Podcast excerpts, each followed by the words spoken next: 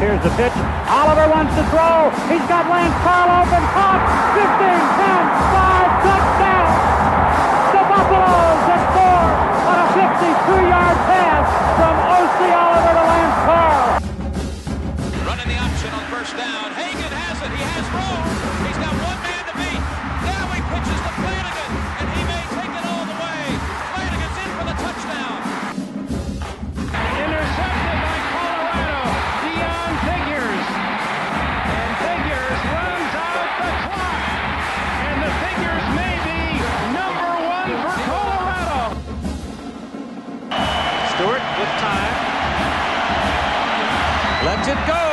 He's got three people down there. The ball's up in the air. Caught.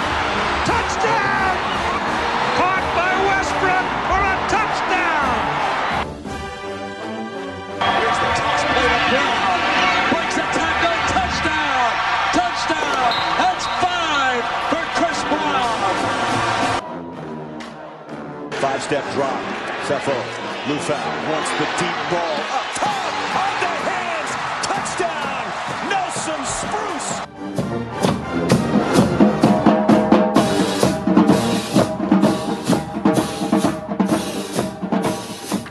A new Buff Stampede Radio. We're going to be talking football in this show. Hope you enjoyed our preseason basketball episode earlier in the week. Adam Munsterteiger, publisher of BuffStampede.com, here with BSN Denver's Ryan Koenigsberg and Buff Stampede fan correspondent Tyler Ziskin. Seems like a lot of the same topics are kind of cropping up. Yeah, it seems like uh, just another year and a new script. Um, you know, it's the same things. It's the blown opportunities. It's the inability to capitalize. Um, it's the they were this close. It's the was it a moral victory? It's the same thing Yeah. over and over and over again. So yeah, uh, last week on our podcast we joked we're just gonna cut out our comments from the Arizona game and paste them on to the UCLA game because it, you know, it seems like it's the same thing all over the, all over again. Yeah, I think the frustration from the fans is definitely just that nothing seems to have changed from last year. You know, like obviously this team has been better than they were the couple years previous, but we just haven't found a way to get over the hump and really make that get that statement win in conference play. I think that's the frustration behind most of what everybody's you know feeling right now. I think pretty much everybody anticipated that they were going to lose that game to Stanford, but not quite 42 to 10. I think offensively, again, getting stalled in the red zone time after time. Uh, you look at the last two games, they've had 10 trips inside the red zone and yet have only scored three touchdowns. You're simply not going to win Pac 12 football games when that's the case. With this Stanford game in particular, scale, scale of 1 to 10, how concerning was that blowout loss to you guys? Uh, it's very low for me. Um, one, maybe two, and, I say that for the reason that it, the game basically played out the way I expected it to. Um, I predicted 44-24. It's 42-10 in the end. They had some chances that they should have capitalized on, um, and it could have been closer to that. But in the end, it's just they were gonna get outmanned. They were they were going up against a bigger, stronger, faster team with a line that was going to be able to dominate them and do whatever they want. Um, so to me, the concern level shouldn't be that high because it basically played out the way I expected it to. Just you know, you're going to get beat. You, they were going to get beat by Stanford, no matter how you sliced it. Yeah, I mean, I actually thought I was going to be pretty low, sitting at three. Uh, that's the best team we've played all year. It's probably going to be the best team team we play this year in general. Um, if there are ten better teams in the country than them right now in football, it's going to be a really fun playoffs this year. That's what I that's what that's kind of my thoughts on Stanford. Yeah, we didn't play well. Obviously, you can't score three points when you, you know, get trips into the red zone like that. That can't happen. Or zero. Um, well, I mean total. Yeah, yeah. Yeah. so you, um, you know, it's just one of those things that they didn't capitalize on anything on a team that's better than they are and doesn't make mistakes. You could just see kind of how Stanford was controlling the game that they were just waiting on us to make a mistake, knowing that it was going to happen whether it was on defense or offense. They just controlled the entire game. I mean, Christian McCaffrey is really special. Um, I think even if we played our best football, we're losing that game by 14 to 17 points. So to me, the concern's not that high. I mean, I understand the frustration because it was kind of a step down from we've played pretty well in the last three weeks, uh, at least been competitive in all the games. Um, so people were, you know, disappointed to see us get blown out. But I mean, that team is very special. Yeah, I was kind of thinking they'd have to play a perfect game just to have a chance in that football game. And when you saw them as a defense not being able to get off the field early in the game, it just it looked like at any point that was really the floodgates were going to break open, and that's what happened in that football game. Sefo Liufau. Where do you where do you rank it on a scale of one to ten? I'm going to go a little bit higher in a, in a four just because the red zone issues and just, you know, Sefo Liufau continuing to, to really not find his groove this season. Obviously, a lot of chatter among the fan base about the quarterback situation. You have a situation where you'd think people would be excited about getting the guy back for his senior season behind center, and that's really not the case. And a lot of anxiety about what that the future that immediate future of that position holds. There's three more games. What do you feel like Luf- Liufau needs to do in these final three games for their not to be kind of this this offseason quarterback controversy going on in Boulder? I would say play really well, uh, really well. Play lights out football. I mean, the fans have kind of already convinced themselves that a change needs to be made there. Uh, despite from what we've seen from Cade and Jordan in the past, is there's nothing to write home about there. I mean, we've all seen him in practice, and I think all of us would agree that that's not exactly the direction I think the football program should be taking.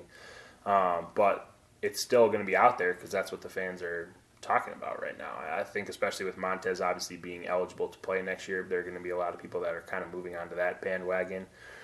Um, and Sefo hasn't played well enough to really earn the job, I think, going into next year, at least in my eyes. I mean, he's probably the best quarterback for right now, but you know, maybe it'll be good for him to have a little bit of competition going into next year. You know, the position was his going into this year, and I'm not saying he got complacent, but it's a little bit of a different approach when you know that the position isn't yours.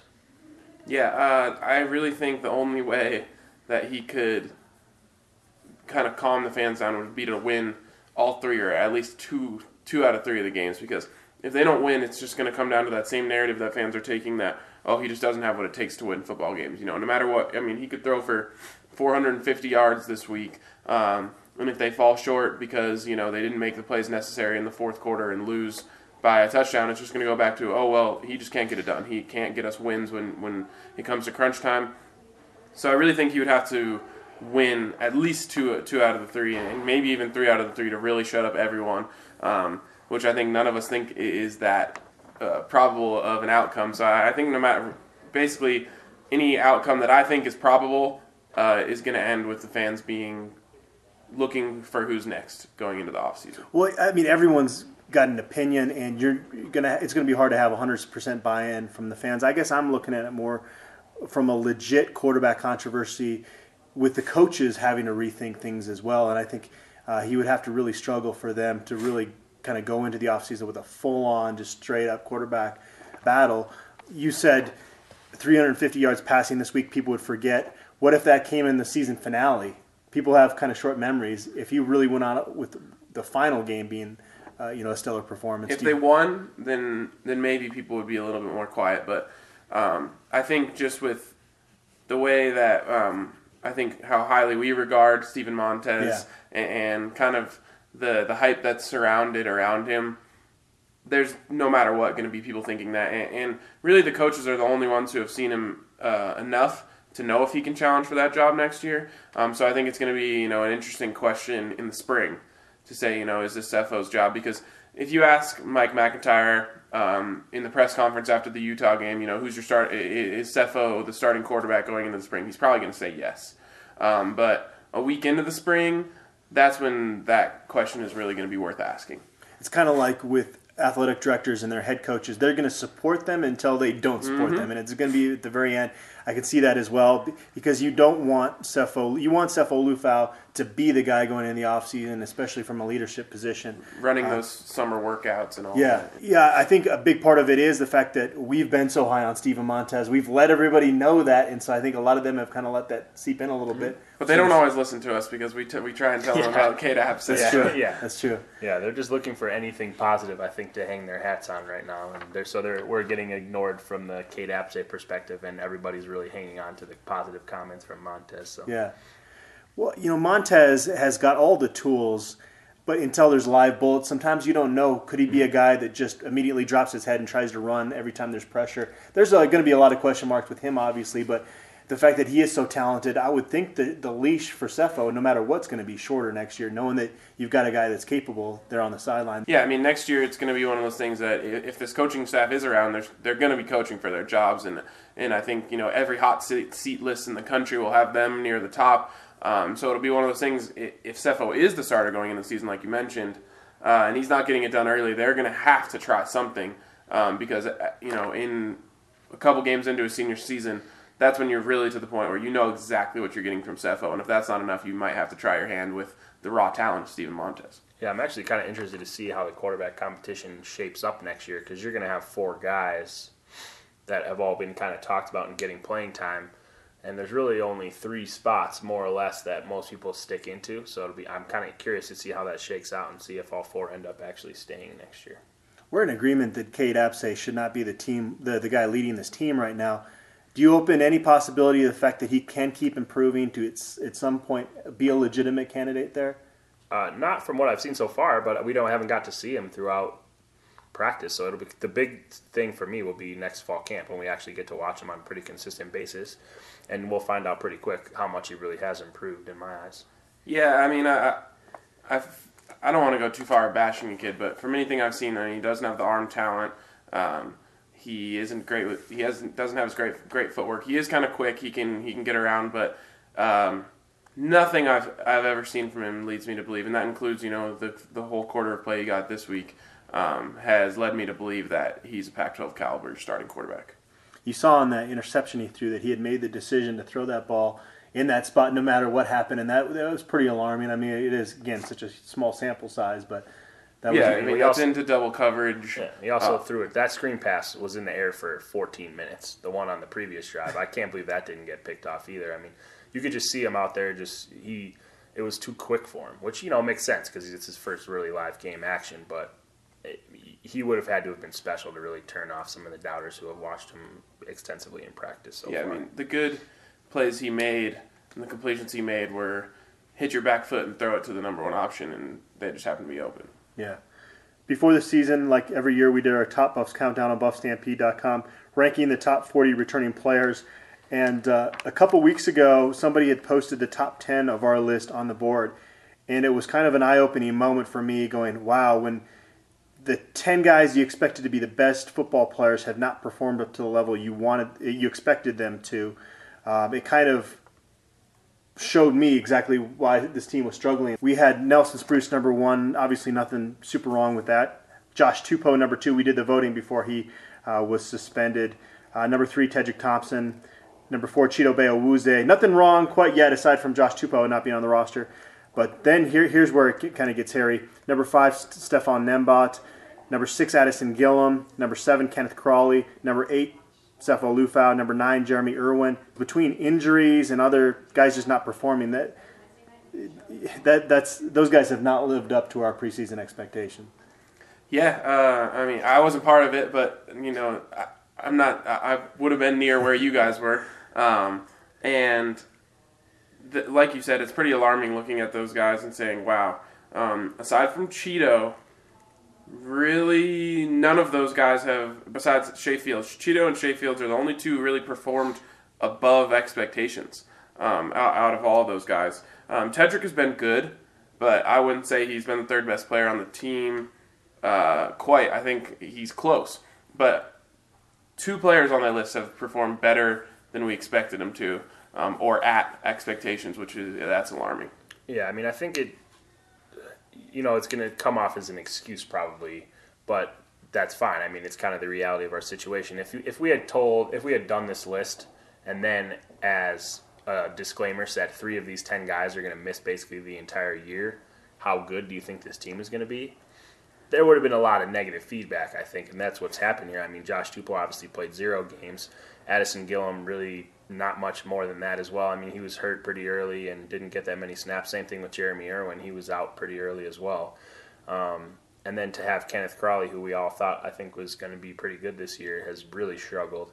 Um, I think Stefan Nembot has been pretty good. I, I, would have said he's probably been our best lineman. Um, he's kind of moved all over and by and large done a pretty good job, I think. Um, but still, I mean, you know, it's looking at looking up and down the list. You it's not that surprising that we're at four and six. So we have the uh, hindsight now of ten games. Let's go back through and re-rank our top ten. Which one of you guys wants to start out here? Um, I'll do mine. I, I, still kept Nelson Spruce number one. I think some people might argue that that's incorrect, but to me, I, I put up some stats on Twitter last week. He's still fourth among um, major conference receivers and catches. um, which I was actually pretty surprised by. On 17th in yards, I would imagine he moved up this week because he had seven for 95, Five. five for 95 Yeah. five for 95. So um, it, it seems like I, I, I said we are kind of spoiled spoiled by him because he hasn't been getting into the end zone. I don't think that's necessarily his fault. It blows my mind that a team with ha- having so many red zone issues isn't getting to a guy who arguably is the best short route runner in the country, the ball more in the red zone and in third down situations. I'd like to see us really utilize him more because it, it does. I mean, every time we throw to him, he catches the ball. It's not like it's not like we're throwing at him all the time and the targets aren't just getting completed. It seems like every time we throw at him, he's open more or less. So I mean, that just blows my mind that we're not doing that. Um, I'll just go down the rest of the list. I have Chido who's at number um, two. Uh, Tedric I kept at number three. He hasn't been phenomenal by any means, but super reliable. More than we can say about majority of the defense for me. I have Shay at number four.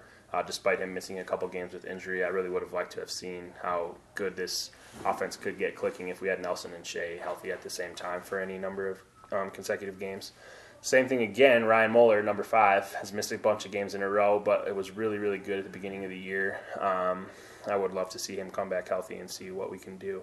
Another guy at number six, I have Donovan Lee, which is probably higher than most people have him. He's missed a couple games as well, so it's kind of you know a little theme we have going here. Um, Sefo, I have at number seven, which is higher than we had him in the preseason, which kind of says a lot about what we're you know how this season is going I'd for say that us right says now. more about the people that were around him than Right, does about exactly. Yeah, yeah. Um, and I have Philip Lindsay at number eight. Um, I have Stefan Nembot at number nine, and then Justin Solis at number ten. Okay. Ryan, go ahead. Yeah, um, I put Chido at number one. I just think he um, is the top talent on this team, and he's played like it. Uh, he he just makes plays for that defense, and I think without that, without him on that defense, um, they'd be struggling. So um, he, true, to me, he's pretty much the best player on this team, and, and I don't even question it. Um, number two, I put Shay. Um, mostly because of how much he's outplayed expectations before he got injured. Um, he really was probably the best weapon for the offense uh, in those first, what was it, six or seven games before he got injured. Um, he was really impressive to me, being able to get behind just about anyone they put on him, whether they connected on it or not, was uh, hit or miss. But uh, he he became you know a very very legitimate weapon for the offense. Uh, three, I put Nelson. Um, what, what you know, Tyler basically said all there is to say about Nelson. I put him a little below just because he hasn't had the crazy numbers or the touchdowns this year. Um, it might not really be all all as much his fault, but I dropped him a little bit. Tedric number four, um, really just solid all around. Like you said, most trustworthy, one of the most trustworthy people on the team. Um, five, I have Sefo, and that's it's weird. I I, I, I, I put him there because I just I really don't know what else where who else to put there. Um, and, and like I said, it says more about the people around him than anything else. Um, six is Lindsay. Uh, I wish you could make the running backs just one and stick them somewhere on here, but uh, he's been the most consistent out of anyone to me. Then Donovan Lee, um, legitimate option there. Then Solis, and then Moeller. Okay. I vary a little bit in there. And first off, I'll say that Sefo didn't make my top 10 list. Okay. I don't feel like he's. I wish I had the guts to do it. I just couldn't find guys that I legitimately were like, Okay. I- uh, yeah, I mean, I agree with Ryan. I had Chidobe Awuzie number one. I felt like he's made more real game changing type of plays Yeah, this season than Nelson Spruce has. I did have Nelson Spruce number two on my list. Number three, I had Tedric Thompson. It's the only guy that's the same as what I thought going into the season. Watching some of these games from the press box, so much is happening and you're so high up sometimes you don't see the numbers all the time. And there's just times when like a play is made and you know it's either Tedric Thompson or Chido, Cheeto, Bayawuze. yeah. And you're like, And the four and the nine Four or nine, yeah, yeah. It's just the way they close on ball carriers, and they're just sure tacklers. He's a guy that uh, is, is fun to watch play. Number four, I have Shay Fields, 15 yards per catch. He's got the most uh, touchdown receptions among the receivers. Number five, I've got Justin Solis all the way up there. Uh, he's you know been uh, playing a lot more snaps than we expected him to this season. He's been able to make a few plays himself, three sacks. Number six, I have Ryan Moeller. Uh, before he got hurt, he was playing at a, at a pretty high level. Um, number seven, I'm the only one that has Kenneth Olugbode in my top ten. I think he gets underappreciated a little bit. Still, though, I will say that I you wouldn't want Kenneth Olugbode in your top ten in a perfect world. It's just kind of by default almost. Um, number eight, I've got Jordan Carroll in there. He's played the most defensive snaps among the defensive linemen. At number nine, I've got Alex Kelley, who has the most plus plays among the offensive linemen. And then number 10, I was kind of torn between Derek McCartney and Stefan Nembot. I, I'll give McCartney the call there. He has been kind of banged up with that stinger that he suffered. He hasn't been in the lineup as much as we thought he was going to be this season, but he at least started out really well, and I think he's starting to get healthy again. I think he could finish out with a pretty good uh, finish to the season. Anything? Yeah, I mean, I was just going to throw out on McCartney. He, it seems like he's right there on so many plays. He's just missed sacks countless times a game. It seems like, but you got to get there. I mean, you can. How I can't tell you how many times in the last three games I've watched a play where we're almost there. That's 20 yards down the field, completed pass. And if you get a couple of those a game, it really can change the how the game looks. So I feel like the biggest difference here was you had Kenneth pretty high, and both of us had Sefo in there. Um, who's played better this year, Sefo Liufau or Kenneth Olugbode? I well, I have. I know, but Kenneth I, I think it's but, but why? Uh, I well, like as McIntyre says, there are times when it's not always necessarily the guy who's making the tackle; it's the guy who's covering up. You know, the guy out of the slot that no one else is picking up. There's little intricacies that he does, and you could see some of the frustration after the Arizona game in the, the fact that he wasn't out there. That while the true freshman linebackers made some plays, I think his absence out there really affects this defense. You could make an argument there, I guess. I just I feel like game to game, Kenneth Olugbode has been a little bit more consistent than Sefo has been. Yeah, I mean, to me, it's Kenneth has missed games again this year, and Sefo has been out there despite obviously being injured as well. And to me, Kenneth hasn't really separated himself that much to me from the freshman. I On the don't, mental I don't- side, though, I think. No, yeah, and I don't know as much about the defensive side of the ball. I, I will admit, like you obviously you see guys when they make plays, so Yeah. you could totally be right that he's you know guarding people on the right assignment, and people are going, he's throwing, getting, people are going the other The, direction. the trick play that Arizona scored on, where no one had picked Right. up the guy, that's an example of what I'm exactly. using. Yeah, no, I mean it's one of those things you don't really miss a guy until you realize the play that he might have made. Yeah. Okay, but so it's hard to really say. I'm not as good at evaluating the linebackers for sure, but I don't know. He just hasn't. He hasn't. He's hurt, so he's got that going for him as well. But yeah, I mean, he hasn't been bad by any means. He would have been. it- He would have been in my probably first three after the top Okay. ten. So it's not like he's. I completely disagree, but I, my thing with Sefo is like he's not one of those players where I'm just constantly sitting there being afraid that he's going to do something to hurt the team. I, I think more times than not he's do he's doing plus plays for the team. It just I'll be the first to say that he just do, he doesn't have the clutch gene. He doesn't have what it takes to you know put that drive together at the end of the game. And you can say what you will, but I think in terms of Pac-12 talent and being a serviceable player in the Pac-12, I have to put him in the top 10 of mine. Um, I was talking to Edward Lewis after that UCLA game, and he said if he was drafting the Pac-12 quarterbacks, he would he would probably pick Sefo fifth. So I think you know w- when you look at the players on this team that are at the talent level of this conference, I put Sefo in my top 10. I think Edward Lewis is going to get hired by a Pro Football Focus. Right? That comment. yeah. I don't. Yeah, it, I don't know. It's the thing with me for Sefo. The biggest frustration for me is that he misses so many easy plays, like the interception that he threw in that game. Nelson was wide open Which on one? a slant. The interception he threw. Yeah, the, he only threw one. oh, this last game. yeah, the, yeah, yeah. The, in the um, in the Stanford game, he wide open slant, easy first down, throw it easily six or seven feet over his head, right to the safety. It's like those are plays you have to make in games to keep drives going. We hear about all the time that we don't convert on third down. We miss so many simple plays throughout drives, and when you're a dink and dunk offense, you can't miss those plays. Because if you get behind the eight ball, it's so hard to come back. We're not a high powered offense that can get yardage in chunks. You have to be able to hit those easy plays if you want your offense to be successful. Yeah, like I said, I I think him being so high on my list is more of a uh, of a sign of what what's around him. To be honest. Not to mention his offensive line has been absolutely Yeah. terrible in front of him all year. So Yeah, it's like even when he gets protection, he's not consistently able to get in a rhythm through four quarters. But yet you also have the pass protection issue. That's a recipe for disaster, and it's kind of played out that way at times for this offense. plus you have to bring into account the the way what he's done with his legs in the last 4 Mm-hmm. weeks and what that's done for the offense. I mean, he basically has solved their short yardage woes with uh, you know that that quarterback trap that they've been running. Yep.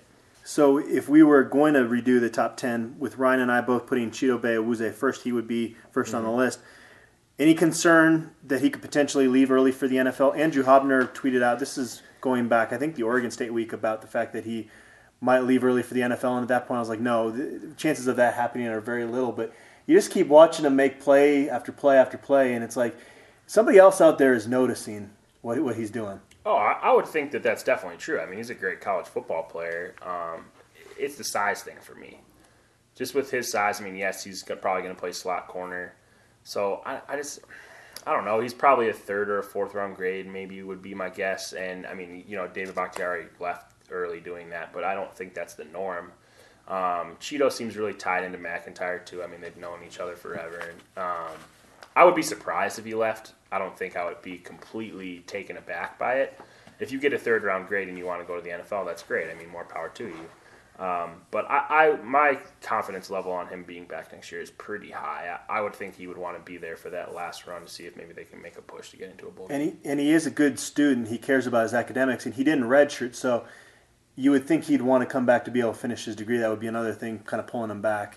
Yeah, uh, the number one thing leading me to, I guess, be quote unquote worried about him leaving is just the, the luck that CU as a school seems to have with these things. It seems like every time it's, well, maybe they end up going, except for Nelson Spruce last year. But uh, who knows how serious, you know, we don't know what kind of grade he got back. But it just seems like every time there's a player like this, they end up going going back to Bakhtiari and on the basketball side, Andre and Spencer and Alec. So I, that's what the number one thing I wouldn't be surprised. I'd just be like, oh, another bad break for the Buffs. You know what can you do? Um, but my my gut tells me he will be back. What's going to be interesting too next season is you would think Chidobe Awuzie as the individual is going to be wanting to get some cornerback, more cornerback film out there for the pro scouts, but yet he can make more plays in his nickelback it's- role close to the line of scrimmage. Yeah, that's going to be a difficult decision for the coaching staff because he's really the best when he's able to come in up on run support and you know do all the things that he does now, get make plays in the backfield. He's not going to be able to do that as much at corner. And maybe that leads them to, um, if they lose this next game, officially eliminating them from bowl contention. Um, get Isaiah Oliver in there and kind of get him some more reps so you can see what you're going to have to do. Well, if you're going to be able to stick him at corner next year and keep Chido in that role.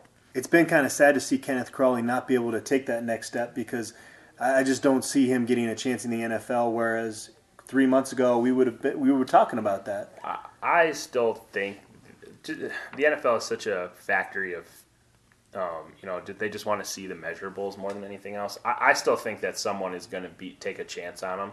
I don't think they're necessarily going to be right the way that I've watched him play today, but just the physical characteristics that he has, I think somebody will. You gotta take ha- you gotta have better ball skills than that and instincts to be able to play in the NFL. There's just I'm, no way. I'm not disagreeing. I just think somebody will take a chance. I don't think he's going to be a successful NFL player the way that he's played this year, though. I talked to someone this weekend about this exactly, and their point was NFL coaches are selfish, um, and they, they their egos lead them to believe they can you know change players like this. So I kind of am with Tyler in the, in the fact that he will get a shot. Is a Um, free agent signing is, is what you're looking at? free agent signing or a late late round pick. Um, just because he does like you look at him, he looks like the you know the prototypical body that you want out, out of a corner. Um, and it's not that he lacks speed, so he has all that that going for him. And some someone will say, okay, let's see, let's just give it a chance. Maybe he had bad coaching, maybe he developed bad habits that we can break him out of. You talk about the measurables, and of course Stefan Nembot has that. And then, but he's been very inconsistent. Even some sometimes this year, it seems like he's done a little bit better on the left side. Does he get drafted before Nelson Spruce? Mm, ooh. It would be close. I would say they're both probably fourth round guys, Okay. somewhere in there. I could see either one sneaking into the late. Wouldn't that be just maybe. be crazy from a perspective standpoint, though, if Nembot gets drafted before It, Nelson it Spruce? would, but it's the same thing. The same thing that you always see in all scouting. It's just Nelson Spruce has a ceiling in the NFL. Okay, let's be honest. It, it is what it is. Stefan Nembot has a lot of physical gifts that I think people think they can tap into. So the potential for him is much higher. So I could see him going higher. It, but it is funny in terms of a watching the two play football Yeah. perspective. I just hope Nelson Spruce goes to one of those teams that he could just flourish on. Like, I hope Tom Brady is throwing balls to Nelson Right, yeah. Like, that would be so cool to see. yeah, that, Uh, but, you know, you stick him on the Jaguars and he can find his way out of the league pretty quickly because you just don't. He doesn't have a, a quarterback, and it's not an offense that can use his skill set. Yeah, it's so funny that you see that all the time in the NFL. It seems like I'll use my team for an example. Out of all the teams in the NFL, why would the Browns draft Johnny Manziel? Goes against everything that they've ever been as a franchise. You can see he makes great plays in the first half of that game on Thursday, and the coach is like, "Oh well, we need to keep in the pocket. He's getting a little crazy out there." It's like, no, he's Johnny Manziel. Let him be. Let him do what he crazy. does. That he's making plays, and they're like, no, he's got to stay in the pocket. He's missing guys when he's in the pocket. It's like, why? If you're the Browns, I just don't understand why. It happens all the time with teams all the time. You draft a guy who completely doesn't fit what you do at all. I mean, what are you going to do with that? And you look at the successful franchises like the Patriots, they never do that. Yeah. They always draft a guy Draft who fits into guy. exactly what they do. All right, well, three games left on the schedule. What matchup do you like best for the Buffs between USC, Washington State, and Utah?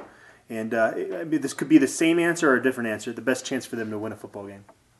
Uh, for me, it'd be Washington State. Uh, I think that they do what we do most similarly. Um, USC is ne- never a good matchup for us. Just the, fe- the the pure athletes on that team.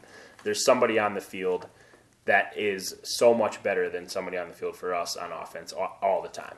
Whether you're triple teaming Juju or whatever you need to do to keep him out of the game, somebody is going to be open for them on every single play. They're much more physical off the point of attack.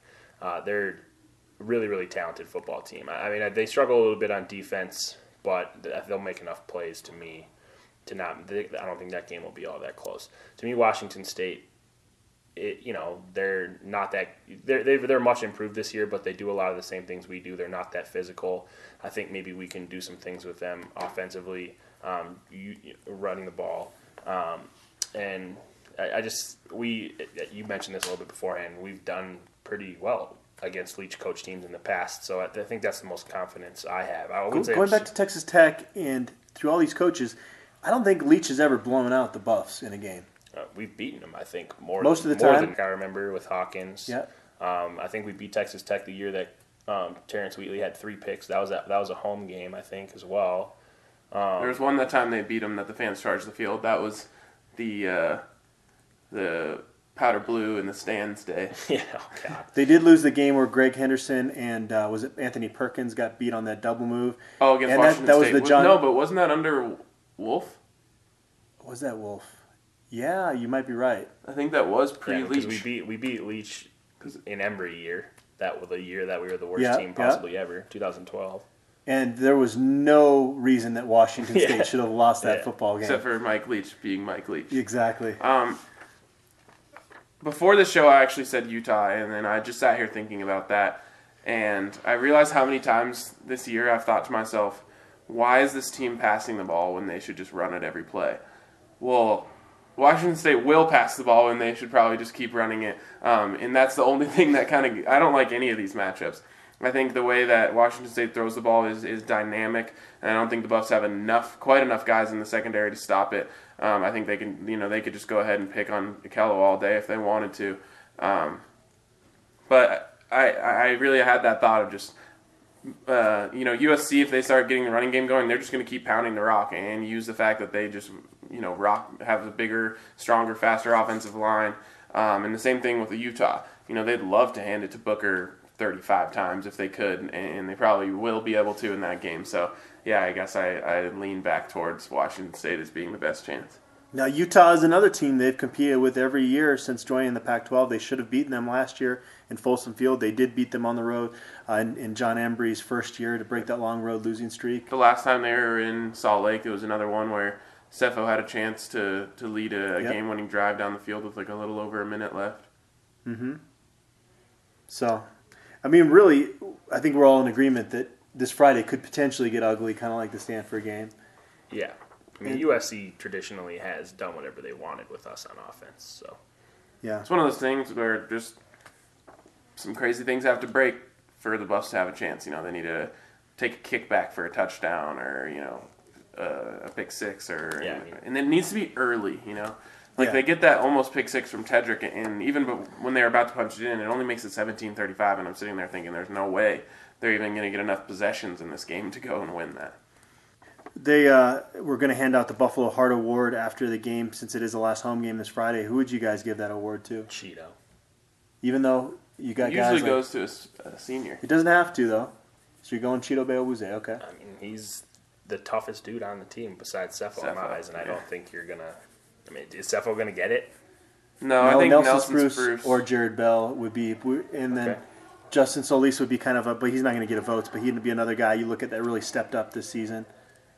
I hope Nelson gets it just because of his body of work, and I just think uh, he doesn't necessarily fit the exact mold that the, the the award usually goes to. It usually goes to a very vocal um, type of guy who who is great with the media and that sort of thing.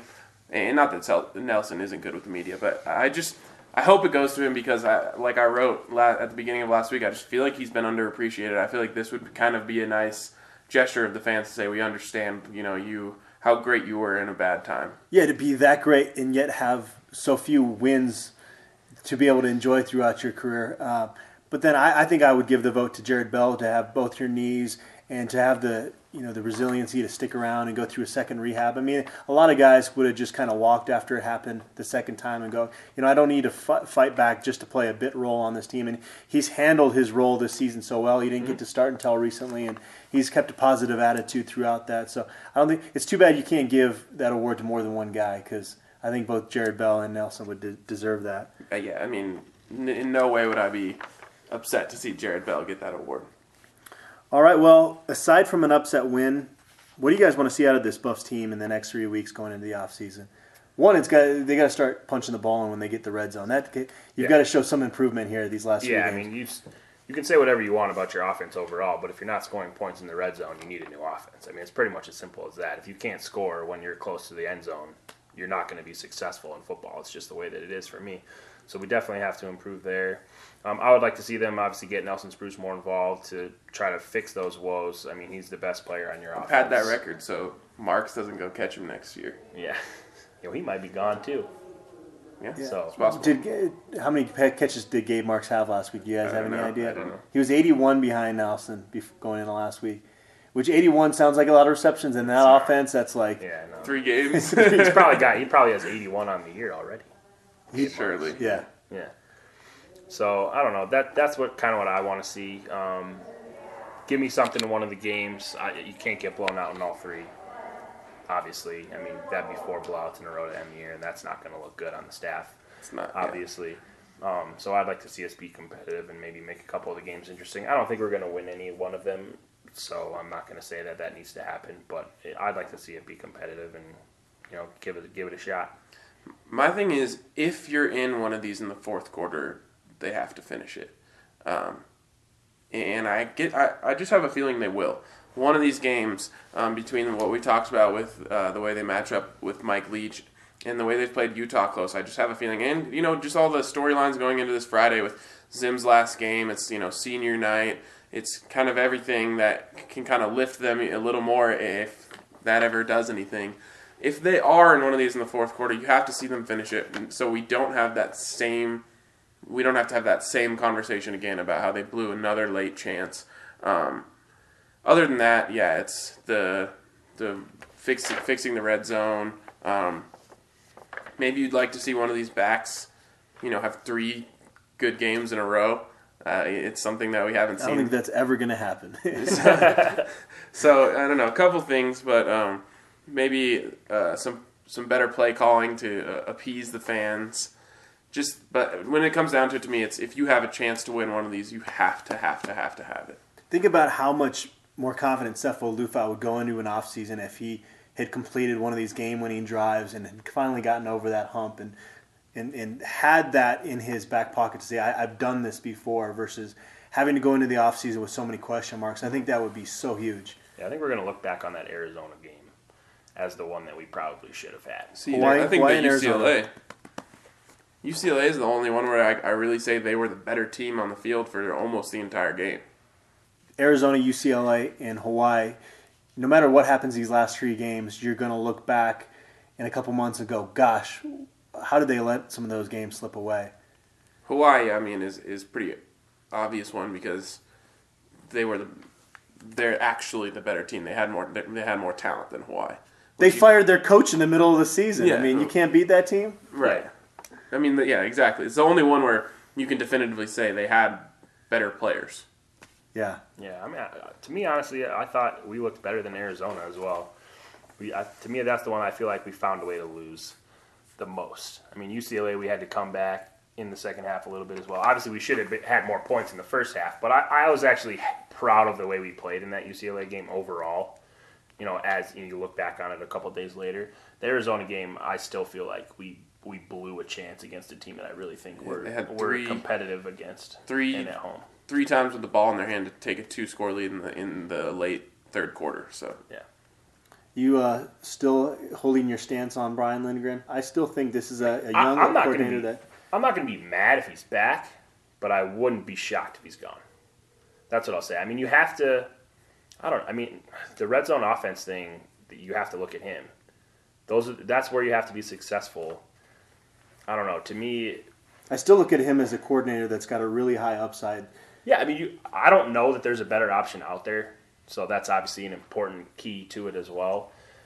He's got to be better in the next three games, though, because there's been an, it's been enough times now where you're where every it's not just me or you, everyone out there that's watching the game is sitting there like watching that play call that just happened. Like, what was that? come on, man. It kind of he kind of reminds me of Sefo in the sense of that he does a lot of good things, and then all of a sudden there's just this huge head scratcher at an important time Yeah. where you think, what was what were they thinking there? Yeah, I mean, like, how many drives have you seen where we just, you know, three straight passes down the middle, Sean Irwin or whoever it is, great plays, wide open plays, only to go back into really simple formation.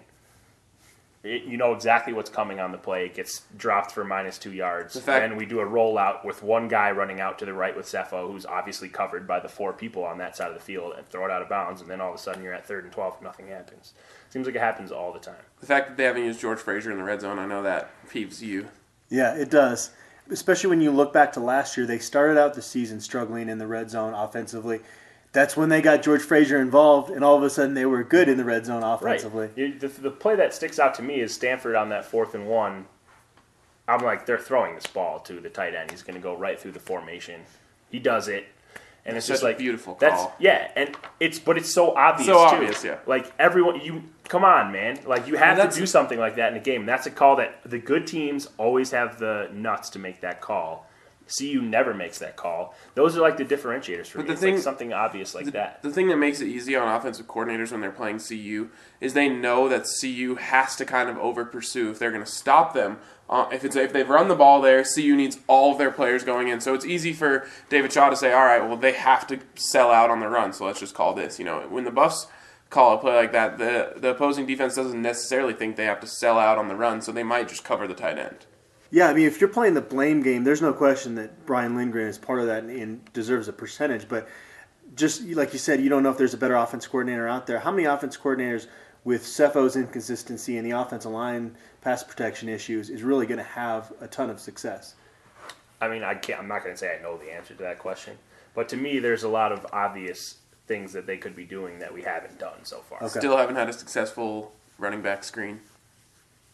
They've Yeah. tried a few times recently. Yeah. And how to me though, it's like third and five. How is Nelson Spruce not getting the ball 50 percent of the time in the red zone? Why is Nelson? How many targets does Nelson Spruce having in the red zone this year? There was one last week Yeah, I mean, where that went terrible right over pass his on the screen, yeah. It would have been a touchdown. Yeah, see that, see that was, but we haven't done any of that. That was actually a good call. Like I liked that call. Sefo obviously blew that one up. That was a terrible throw, but you have to give Nelson Spruce the football in the red zone. You have to, and we haven't done it. If Nelson Spruce doesn't leave here with the touchdowns record, he's gonna look back on tripping at the five yard line Oh in the first God. quarter. It's gonna haunt Yeah, him the that- rest of his life.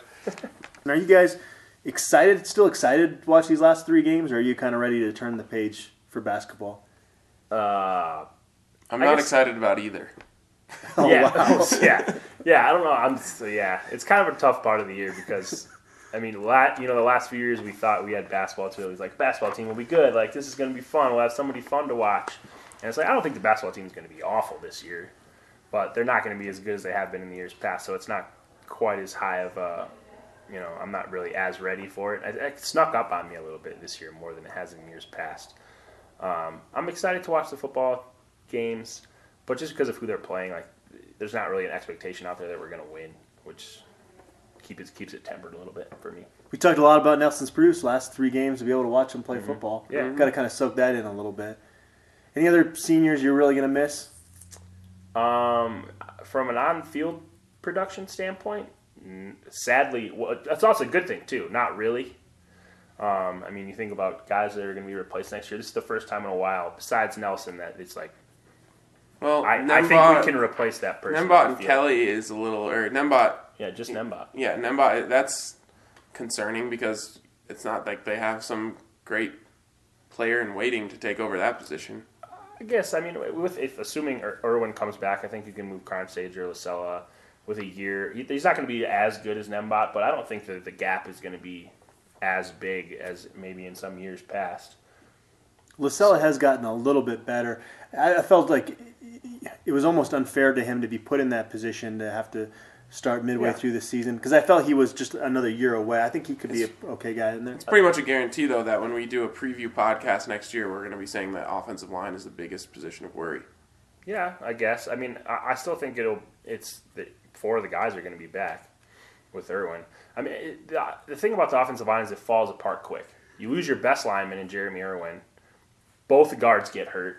It starts to look ugly in a hurry. I mean, I, I get that. So I, I feel like maybe it's a little bit worse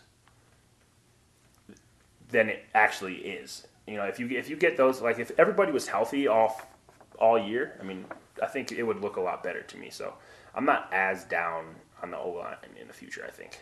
And Justin Solis is, is leaving, but if Josh Tupou comes Right. in, you're quickly forgetting about that situation. Yeah, and I mean, I think a heady, uh, healthy Eddie Lopez. I mean, you can move Jordan Carrell inside, Samson Kafavalu. I mean, you can move guys around.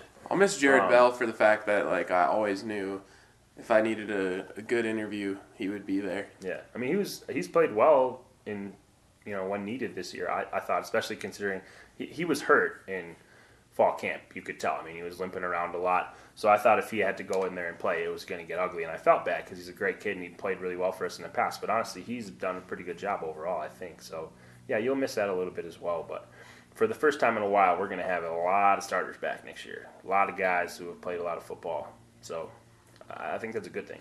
Yeah, yeah.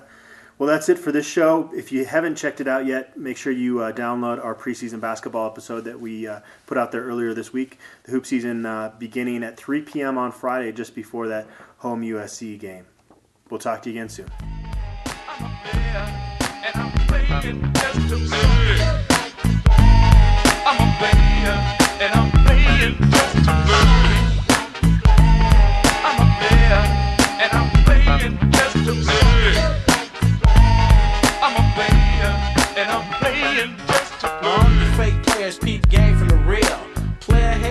Tell me how do you feel? When you front to the homies, how you grind.